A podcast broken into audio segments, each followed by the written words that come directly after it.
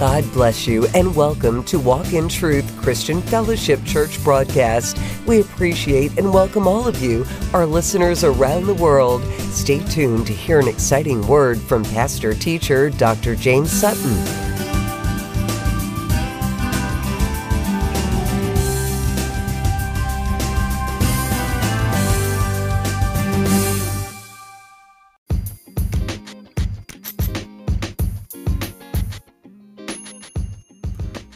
Hello, this is Pastor Jay with Walk in Truth Radio podcast with your encouraging word for Friday. And it's summing up everything that's been going on this week. Some of you have had a tough week, maybe a tough month, possibly even the most horrendous year. But you know what? God is really in control. I know you hear me say that, but think about this. Every day he renews his mercies and his graces. And you wake up every morning in spite of what you've been through, you're making it. Somehow or another, God is giving you another day to fight again. You may feel like you lose, but think about it. If you get another day, you always win. God is in control. And a lot of things you're going through is just to sharpen you. You can't sharpen a knife without friction. And the friction has to be precise to make the knife sharp. Because if the friction is too hard or too soft, it will dull the knife even the more. But God's allowing suffering and changes and challenges in your life actually hones you and begins to mold you into the image of Christ. We're coming into the season of what they call Easter or Resurrection Sunday and many different names the Western society has adopted for the crucifixion and the resurrection of Christ. But the one thing it was, he showed us that if it's ordained for us to suffer, we suffer not for our own sake, but for the sake of others. That's where we get the word martyrdom from. Martyrdom doesn't mean that you die for yourself. It means that you die for the greater good for others. Not supposedly, but actually. And Jesus died for us. But you're going to have to suffer. And I wish I could take it away from you on a fleshly level, but on a spiritual, eternal level. I understand by reading the scriptures that's part of the plan. He may not heal you. And it's not because you had enough faith. It just may not be ordained for you. And don't you realize that you're going to spend more time in eternity without your afflictions than you do here for that short period of time with them? You can't compare what you're going through to what you're going to experience on the glory on the other side, other, other side, and you will know the difference. You think about this. If it was God's will that everyone be healed, when Jesus met the man at the well, the, the, the grounds were filled with people waiting for the water to be stirred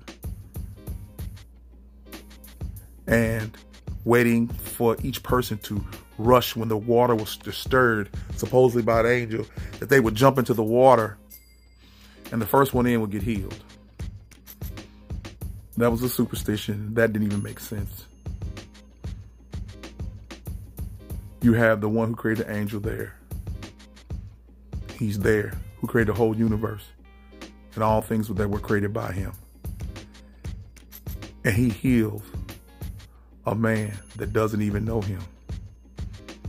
The man has faith in the superstition of the well, but doesn't know the true God, and God heals him. So was it his faith that healed him? No, because his faith was in the myth of in the angels. But your faith has to be in the true and living God. And God wants to heal you. Guess what? There's nothing on heaven or on earth or under the earth can stop him from healing you. Should you pray for your healing? Yes. But understand this, just like the Hebrew boys. I believe he will, and I know he can. But even if he doesn't, he's still God.